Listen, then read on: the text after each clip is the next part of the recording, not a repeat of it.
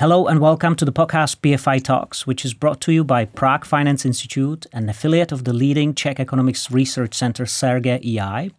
It is my pleasure to welcome Dan McCrum, a Financial Times journalist and writer who uncovered one of Europe's biggest modern era accounting fraud, which brought down payments processing company Wirecard, which had been lauded as Germany's PayPal until its collapse in June 2020. Hello, Dan. Hello, and thank you for having me on. Can we do, because I'm a former journalist, you still a journalist and a writer, and thank you for providing me with this reading material. Your book is amazing. I'm um, just show it to to Money our... Men in shops now. Yeah, yeah, exactly, Money Man.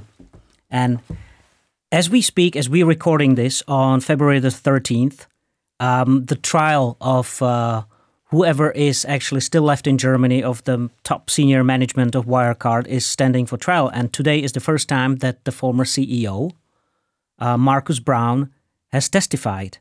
I mean, he keeps, at least given the reports, we, we could see it up until this moment, uh, he keeps denying any knowledge of uh, documents being forged or any fraudulent behavior regarding accounting of what's actually still known as the missing almost 2 billion euros, which apparently never existed. And you very well described it in the book that it might have not actually really existed because there just wasn't any business to back it. What do you think of this latest twist and turn? Because you've been following it for what, seven, eight, nine years? I mean, 2014 was when I started. So what's that now? That's about it's almost coming up for nine years this summer. So, wow. And, you know, did I ever really expect to see the chief exec behind bars? There were definitely moments when I didn't. And now he's on trial. It's completely fascinating because he's actually testifying in his defense. The case must be going badly enough that he feels compelled to put his side of the story. And there's a guy um, who has written a terrific book about frauds of all kinds called Lying for Money, Dan Davies. And it's that he he addresses this question directly about why is it so hard to prosecute f- criminal fraud? Because, you know, there's an awful lot of financial fraud out there and very few successful prosecutions.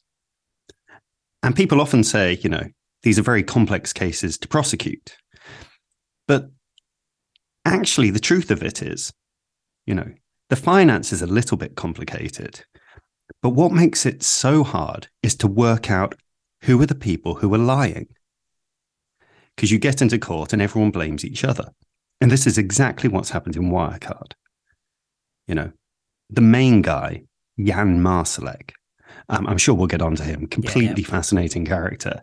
Um, basically, by day, senior executive at a German financial institution. By night, a wannabe spy, James Bond like figure and master criminal. So he's disappeared. He's off hiding in Russia somewhere. Do we and know so, for sure that he's in Russia? Because all the, you the and the books that he... in that direction. Yeah, okay.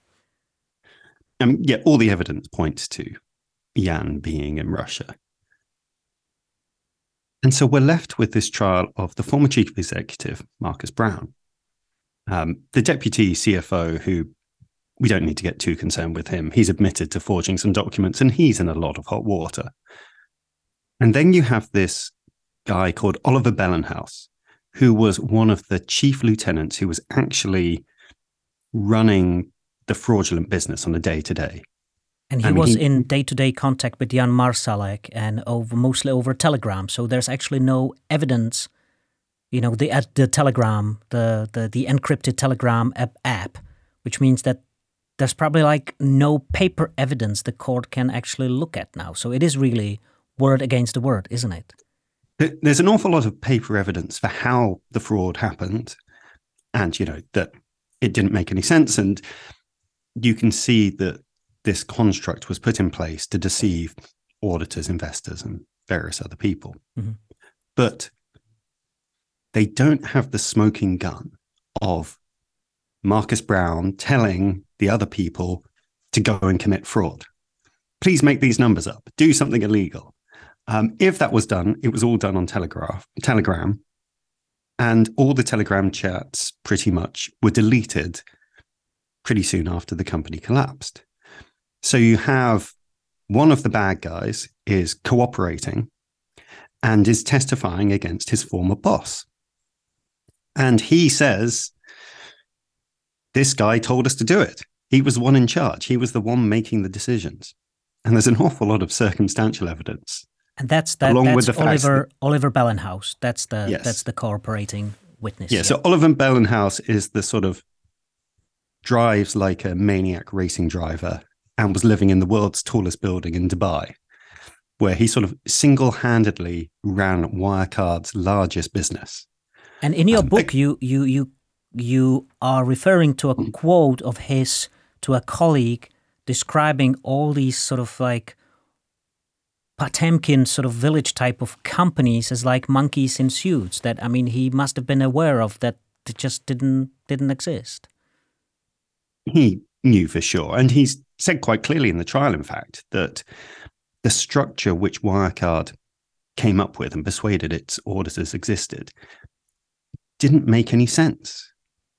You know, you just wouldn't run a payments company like that. But because all of it was quite complicated and required a lot of technical expertise, they sort of seemed to convince people that that's how they had done it for strange historical reasons and because it was so profitable. And, you know, the broader point here is you can sort of hide a lot in complexity. You mm-hmm. see this time and again in finance, don't you? When people lose large amounts of money, it's quite often because they're investing in something they didn't really understand. But I mean, what it what it seems now with the hindsight, it was a in the broad daylight stock market's Ponzi scheme because the company wasn't really actually making much money, if at all, but was still being able to cook the books enough to persuade everyone around, and as you say, hide in complexity, that they are so profitable that they keep growing, their EBITDA is growing, and and profits and everything, and they they were just like obsessed with uh, delivering that news to um, to to their investors, shareholders, and and and the stock stock price, you know, share price kept rising. So Wirecard sort of have elements of lots of different criminal stories that we see elsewhere. It becomes this amazing story in part because they all get wrapped up into this one thing, which gets bigger and bigger. So it starts out with elements of money laundering. They're a payments company and they're helping to wash money for some disreputable businesses online, particularly online gambling in places where you're not allowed to do it. And the thing I always say is if they go unpunished, small crimes become big crimes. Mm-hmm. And so over time, the business morphs. You know, the money laundering isn't really as good as it used to be. And to make up the difference, they start cooking the books.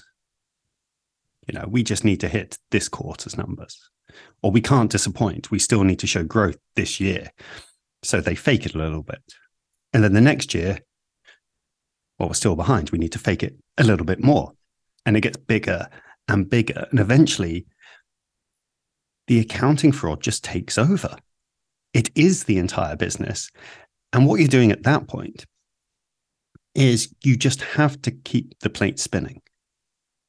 Because if everything stops, it all collapses because you make the numbers look good and that allows you to go and raise money from investors, um, take out big loans from banks, and then you fund it all and then you keep it going and it sort of takes on a life of its own.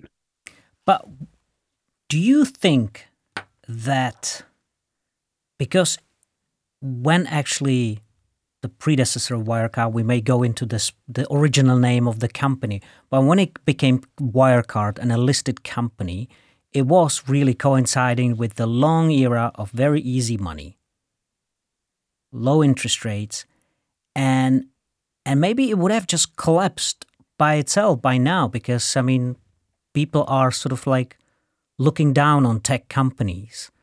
But how could have they cooked the books for so long uh, without any support from their from their auditors? I know it's it's another big billion, million dollar question, I suppose. You know how much e, e, Ernst and Young Germany were involved in covering up the fraud, knowingly or un- unknowingly. So there's a lot of blame to go around.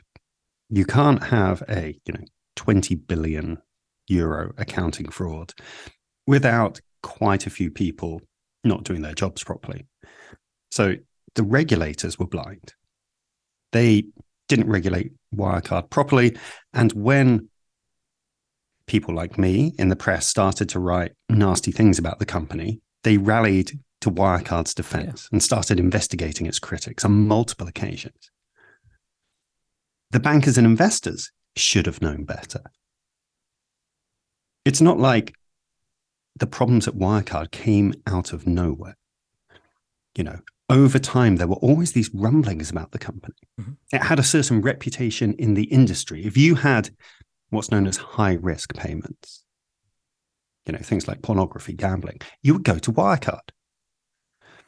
And so a lot of people assumed, rightly or wrongly, that, well, it's probably doing all sorts of nasty business. And maybe that's why it's so profitable. Maybe that's why it doesn't want to talk about the details of exactly how it makes so much money. So I think that was kind of an excuse which a lot of investors swallowed if they thought about it that hard. You know, if you have a big portfolio of stocks, payments is great, tech is great. The numbers are, seem to be quite good. Do I need to think about it more deeply? I'll just buy. But there were critical voices and they were ignored for a long time. So let's not let you know, investors and the banks who lent Wirecard more than 3 billion euros off the hook as well. But then you do come ultimately to the auditors. Ernst & Young signed off on the books every year for a decade. Yeah. And they were at best horrendously negligent. Because they were ready to sign off, all give an all clear sign to the to the to to their last audit after going to see the trustee in in Manila and going to these, you know, ramshackle sort of branches of two banks where they were giving envelope with uh, some documents proving that uh, apparently there are there are there's that money in those two bank accounts, which is so vividly described in your book, and uh, and it was only the audit of the auditors by KPMG that actually forced them to send the letter, which I would have done as a journalist, just like go to the higher ups, ask the the Philippine central bank or the regulator whether that's all real or not. Okay, I think we might need to step back and fill in some of the uh, detail there for the listener because um, what happened was towards the end, Wirecard was really under pressure. So it says, okay, nobody trusts Ernst Young or our accounts anymore because of what's been written by the Financial Times. So we will conduct a special audit. We'll call in KPMG and they'll go over go over everything. and um, let me give you two examples of what I think was going on there, based on sort of what people who were in the room at different times told me about it. So this special audit starts, and they and they begin to have meetings with KPMG, Ernst & Young, loads of people from Wirecard. And KPMG are real sticklers for the details. You know, they've been brought in basically to do a forensic audit and they want to see every single piece of paperwork. Hmm. Did you buy a stapler? Great. Where's the receipt? That sort of thing. But in these meetings, I'm told that the auditors from Ernst & Young, who have been there a long time, sort of stood up and did this little speech where they're like, We get it. Wirecard's a fast growing company. It's basically still got this startup mentality and it's growing so quickly, it hasn't had a chance to put you know, proper procedures in place, that sort of thing. And we understand that. We're happy to work with it. You know, we realize you have to have a certain um, flexibility and ability to really get to grips with what's going on here. And there were people in the room from Wirecard who were sort of looking at Ernst Young at this point, going, um, I've got doubts about the business. Like, what on earth is going over there that they have this magic money making machine that only needs a handful of people to run it? You know, one of the Wirecard people, you know, he said, if they can make that much money with six people, what are the other 6,000 of us here for? So even at that stage, people were sort of scratching their heads going, what's that EY are smoking? Mm-hmm. But so the process of, is all very complicated and they've got to verify everything. But it comes down to this central question of where's the money? And it turns out Wirecard's whole excuse is there's a lawyer looking after it. Ah, well, we better meet this lawyer then. Oh, okay, great. We all need to fly to the Philippines. So this team of German lawyers and accountants fly to the Philippines to meet the lawyer. And they go to his penthouse office in the Philippines. And when they walk in, pretty much the first thing they see is his YouTube studio. And he has one of those plaques, you know, for 100,000 subscribers. And if you go to his channel, he gives advice about divorce and family law, that sort of thing. And so the people in the room are kind of thinking, this is the guy who's looking after 2 billion euros of this German bank's money.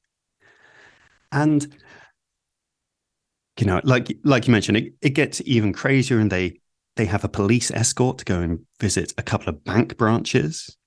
But you know, they're not going to the headquarters in the financial district. They turn up on some little fairly quiet road with lots of stray dogs running around and you know a bicycle repair shop next door it's that sort of scene and that's the bank branch where you keep all of this German financial institution's money, and the lawyer's and, like, "Oh well, it's very convenient for me in the morning." We should actually add, for the benefit of our listeners, that Wirecard is a regulated bank in in Germany. It it it is a it is a banking institution and a payments processing or was a payments processing company as well. Exactly. None of it made any sense whatsoever. But one thing someone involved did say to me was it had taken so long to get to that point. The process had been so painful to get any detail, any information whatsoever, that there was a sense of relief that there was something happening. There was a guy. He had a piece of paper. And on that piece of paper, it said, Oh, look, there's an extremely large amount of money in some accounts at this bank. Um, now, as it would turn out, that piece of paper was not a real document. Um, and when they finally discovered that, the entire thing comes crashing down. But that's kind of the crazy thing in all of this.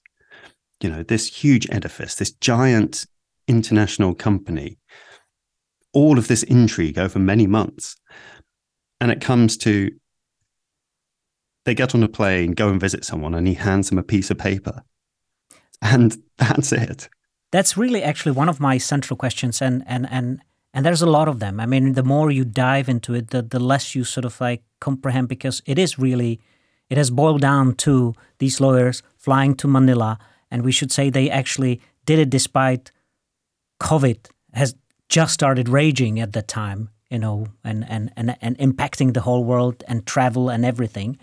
But you, you and your colleague, I mean, especially your colleague from Singapore, I mean, actually went to all these places years, even years before then, and nothing had happened, you know. I mean, some of the great stories are when we actually go and knock on doors and the sort of things you find. You know, you're looking for businesses which just aren't really there. And I mean, one of my favorite scenes in in the whole story is we have started to realize what the essence of Wirecard's business is. Its deep, dark secret that it hasn't really told anyone is that most of its business is conducted through three business partners. And it sort of fits with that money laundering explanation. So they tell people inside the company that any business that's too hot to handle, we send it to our friend. There are three of them. There's one in the Philippines, one in Singapore, one in Dubai. And these guys process the dodgy payments for us. And they send us back a nice commission, and our name is not involved. And that works for a very long time. But by the time we get to knocking on the doors to try and work out what's going on, we've realized this accounts for half of the entire business, pretty much all of their profits. And the very first tip I was given about Wirecard was this question from a hedge fund guy. Would, a, would I be interested in some German gangsters? And so when we're getting ready to go and knock on the door of one of these partners, we're a bit worried. Is this the gangsters that we're finally going to find? Is this, you know, quite a dangerous secret at the heart of it? So we send my colleague Stefania Palma off to the address with she's got a fixer with her and a photographer. We're not sending her alone. And we're not really sure what she's going to find. So she goes to this address and it's a couple of hours drive outside Manila. And she comes to a residential villa, knocks on the door, and it opens up into a courtyard. And the first thing she sees is a couple of guys with a Pomeranian, a little dog, on a table, and they're giving it a haircut. And there is no sign of international payment processing going on anywhere. And that was the first real moment where I think we were convinced this, there's nothing there. This is an entire house of cards. Yeah, it is an entire house of cards and now being discussed by by the German court. But let's go back a little in terms of like you getting involved as a journalist because you were given a lot of support from the Financial Times to be doing it for so for so long. What was what was key for you as a journalist at the time to actually get that support and and and I mean, being able to work on that story, and will you still be able to get support to do another big story like that, or, um, you know, or is this what's expected from you now? well, I think I've got some good stories coming. I think key, you know, in any job, not just journalism, is having the trust of your boss. You know, if you want to write difficult stories, you need your editor to trust you. And so I was very lucky that throughout all of this, I had this brilliant old school editor, like very experienced hack, um, been in business journalism for a very long time, and also was someone who likes to push the boundaries. Um, Paul Murphy, and uh, you know, he's got a bit of the punk rock spirit mm-hmm. about him. Um, wears this little uh, silver sort of skull and crossbones ring on his uh, on his little finger, uh, which one of his teenage daughters made. Uh, which, with, with his business suit, of course, he's always uh, you know looked very smart at the same time. Just to give you a, a sense of this character, and he was always just follow your nose like right back at the beginning when I'm trying to decide what is this story I've got here? What's going on? And he simply says, well, pick one of these companies and just fly there and knock on the door, see what you find. So I go for my first reporting trip to Bahrain and um, run around all sorts of places, finding offices and traces of this company that didn't really quite exist. Mm-hmm. And so you need someone like that who is just going to back you to go and do the legwork.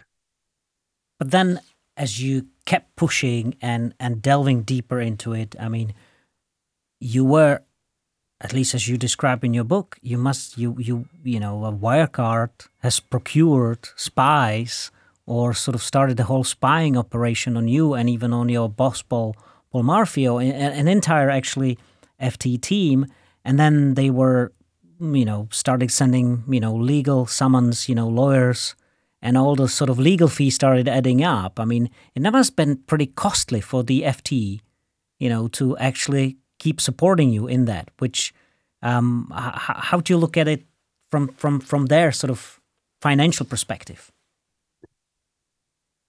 The bills did get quite expensive. I mean, we ran up hundreds of thousands of pounds in legal costs, and the thing to understand is Part of that is a fact of doing business legal threats. And quite often it means you're on the right track. You know, if you're forcing them to respond with angry lawyers' letters, then um, that can mean we've got a pretty good story here and they're worried about it. The thing to understand is that Wirecard's great mistake was making it impossible for us to walk away. So, what sort of develops is this cat and mouse battle between us and the company. And we go and do some reporting and we find evidence of fraud and then we publish it. And there's a moment, you know, we write the first big story and quite quickly 8 billion euros is knocked off Wirecard's stock market value. You know, it's a bit of a queasy feeling. Mm-hmm. Hope this story's right. But what Wirecard do is they respond by saying it's all nonsense, but also they say, I'm corrupt. Okay. That I'm working with stock market speculators to manipulate the share price. And regulators and the police should investigate me and my criminal friends. And for a while, that worked.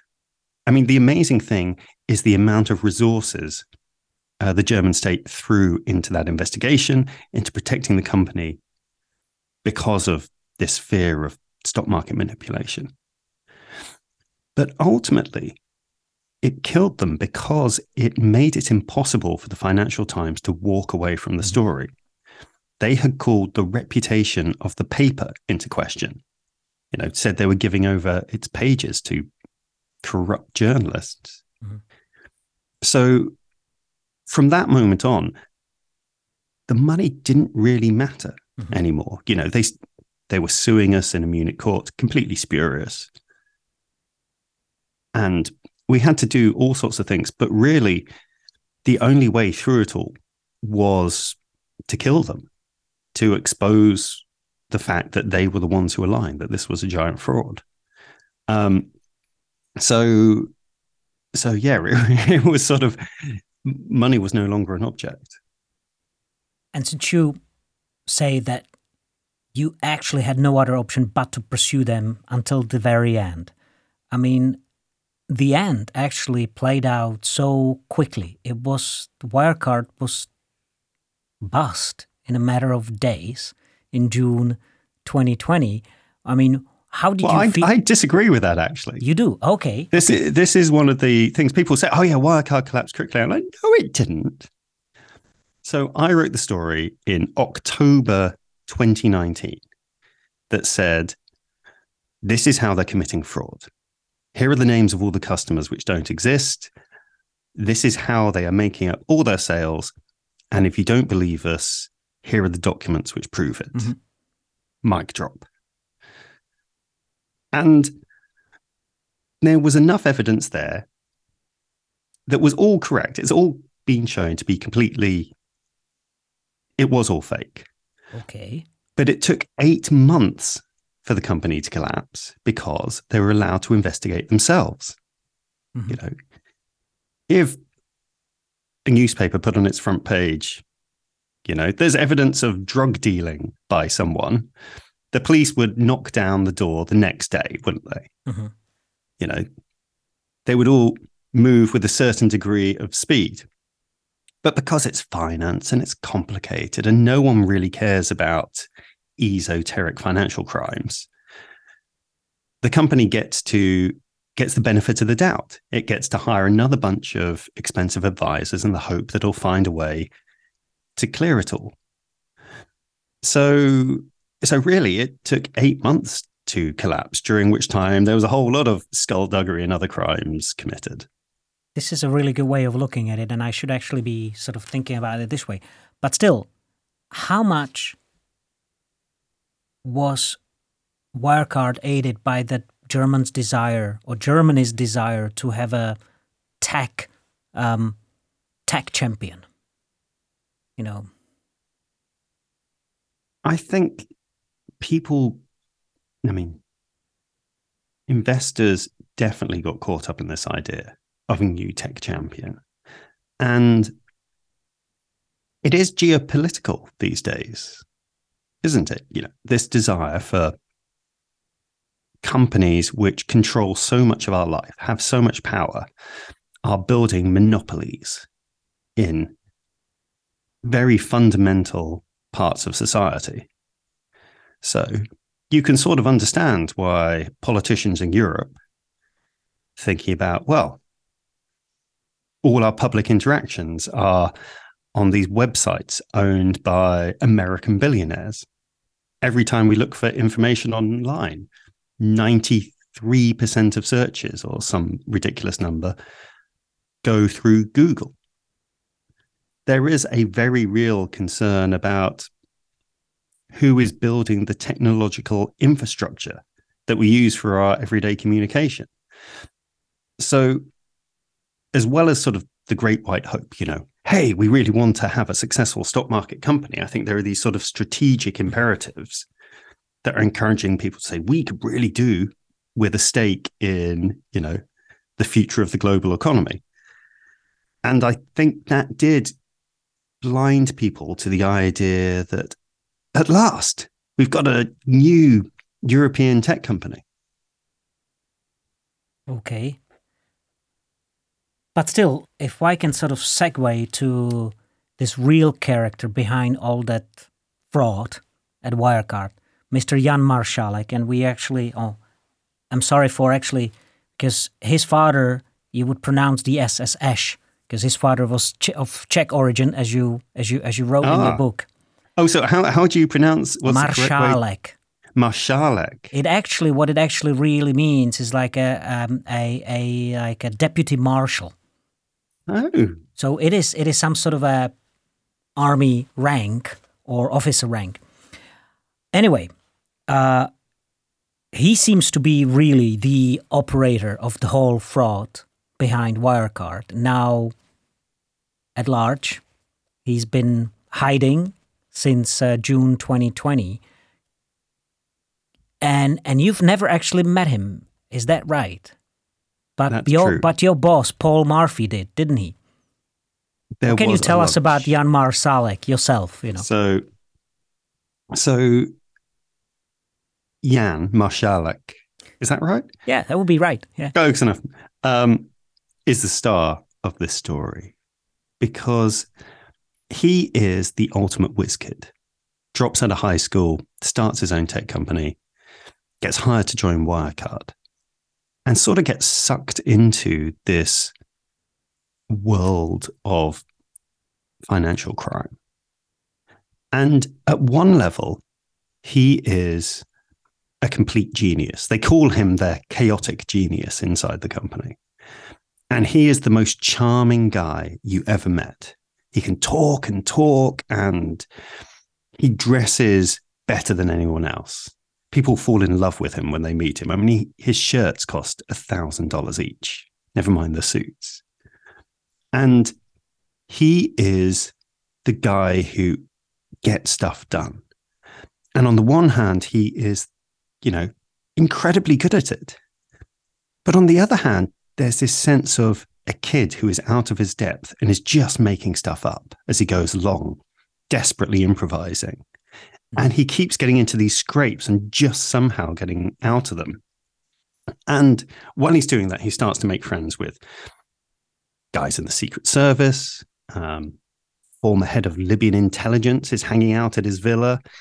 Um, a Russian mercenary takes him on holiday to Syria to go and hang out with the boys from Wagner, who have just got rid of a bunch of ISIS fighters.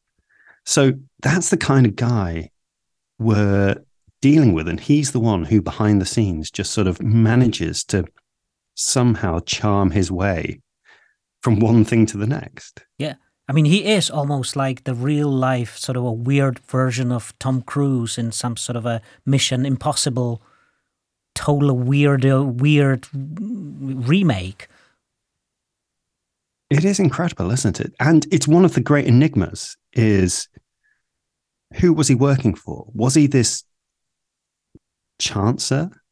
You know, did he just happen to improvise his way into, you know, there's a moment where he's trying to raise a border force in Libya. Yeah. And it all falls apart. And nothing really happens. But at the same time, you know, it was quite scary. I've remembered as well. Now you were asking me about the lunch, um, as I'm just, I'm just banging on about what a fascinating character he is. And so to begin with, we haven't really heard of him. And then we start to realize he's the guy who's pushing back against us. And behind the scenes, we're trying to write stories and weird stuff keeps happening. Hackers are trying to break into our email accounts and various other people who've said nasty things about Wirecard. And private detectives are following people around. And we know enough about the company to realize it's deeply weird. There's something funny going on here. And then my boss, well, he knows some guys in the financial scene we call bandits, sort of uh, rich businessmen who like to bet lots of money on the stock market and trade information, stuff like that. And this nightclub owner gets in touch and says, Yeah, Jan Marsalek, Marshallek would really like to have lunch with you. And this idea of a $10 million bribe is raised. If my boss can just make these stories about Wirecard disappear. And we never encountered anything like that. And I will admit, there was a moment where I think we went, that's a lot of money, you know. But I don't think we could really bring ourselves to think it's real so we approached it as it was a trap. So he, my boss, ends up having this lunch with Jan Marsalek, which is secretly recorded by some of our colleagues, um, sort of disguised as ladies who lunch with a camera and a handbag. And he has this dinner with Jan Marsalek, and he's as charming as ever, very businesslike in this one. And he does say some unusual things, like he had us checked out. That um, he'd been told we'd lived very ordinary lives. Mm-hmm. And again, that's quite an unusual thing for an executive at a financial institution to, stay, to say. So, your book end, ends with him allegedly departing for Minsk, Belarus. Where do you where do you think he has been hiding since since that um, escape from uh, uh, from, uh, from he flew Austria. from Vienna. Yeah, yeah, like on a private jet. Yeah, he he goes to this little airfield, Bad Voslau, I think. I'm probably pronouncing it horribly, outside Vienna. Gets on a plane to Minsk and is never seen again.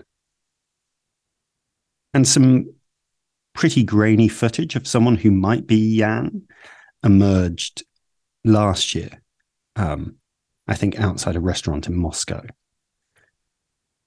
And various reports have put him in Russia, even at some specific addresses in the Moscow suburbs. So it does seem to be that somebody is protecting him. And there are suggestions that he has perhaps been used as a pawn by one of the Russian state security um, institutions, which was trying to broker some sort of meeting with the German Secret Service. Mm-hmm. Although they re- they refused to take it, thinking that this was a trap, um, because given everything that's happened, sort of photographs of German spies meeting Jan Marsalek probably would look a bit, would raise some interesting questions. So you can see why they didn't take the meeting. But what it boils down to is he's either got enough money or enough information that someone in Russia is protecting him. And that's the really interesting aspect of it because they stole a lot of money. I mean, at least a billion euros was extracted from this company before it collapsed. Uh, some of it in some very large loans to companies that would never pay them back. Some of it in supermarket carrier bags full of cash. A few hundred thousand euros here, a few hundred thousand euros there. But all the unanswered questions that were left behind about Wirecard, who was really behind it? Who was Jan really working with? What were the connections to secret services? Well, I think a lot of people breathed a little bit more easily when Jan disappeared. Mm-hmm. You wrote the book summing up many years of your work as a, as a journalist on actually uncovering this this what actually seemed like an enigma than what he really understood, but now it's a plain, you know, fraud. Hmm. And then um, a deal with um, um, to do the documentary came up on Netflix. What was it about? How did it How did it come about? Is it based on your book, or is it is it sort of a complementary material, or or are you really branching out into filmmaking yourself? the the documentary is based on the book, but uh, Paul Murphy and I were producers on the documentary as well. So we were very active in making it. And I think the reason it came about was twofold. One was people looked at the story and immediately thought, this is cinematic. All these crazy characters, these bizarre twists and turns. It's like a thriller. And we were determined to try and bring it to the biggest possible audience mm-hmm. because this was nothing like any story the Financial Times had covered before. And while it was happening, one of the things which kept us going was that sense of one day we're going to be able to tell this incredible story, and people are not going to believe it you know, that sense of wait till you get a load of this. So, what we really wanted to do was just try and bring a sense of all these crazy twists and turns in this adventure that we've been on and just tell as many people as possible about it. And so, a documentary with Netflix is one of the ways which you can reach people all over the world now. And one of the joys has been getting feedback from people all over the world who sort of send you a message going, Holy mackerel, I just watched your film. What on earth was that? Wow.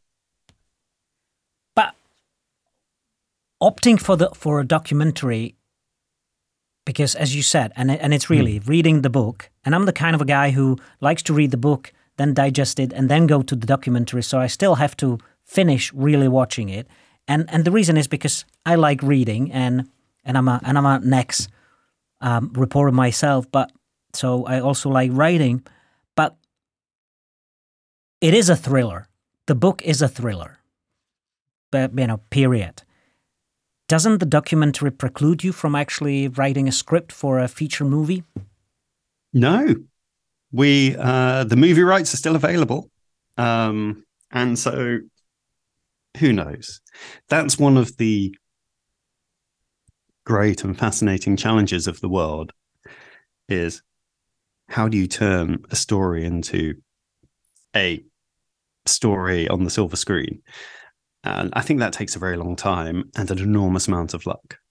But I think it's got it's got the great ingredients for a thriller. So, you know, if Tom Cruise is out there listening. Yeah, well, so it could be another Wolf of Wall Street type of a movie about a financial fraud. I think so. And um, Yeah, and I mean, speaking of the Wolf of Wall Street, there is a small cameo for um, Leonardo DiCaprio where um, he's hanging out with one of Jan Marsalek's best friends, and you know it, it's all too tortuous to go into here, but the son of one of the nightclub owners is hanging out with Leonardo DiCaprio and um, Jan Marsalek's friend and that sort of is what glamours him into cooperating with the guys. And it's sort of, yeah, it, it's amazing. I don't know. We have this expression um, on our at the FT, which is all of our stories are connected. And uh, please don't mean to understand that Leonardo DiCaprio is part of any of them. He's not. but it's these same characters keep popping up and one story bleeds into another and you find that yeah. um you know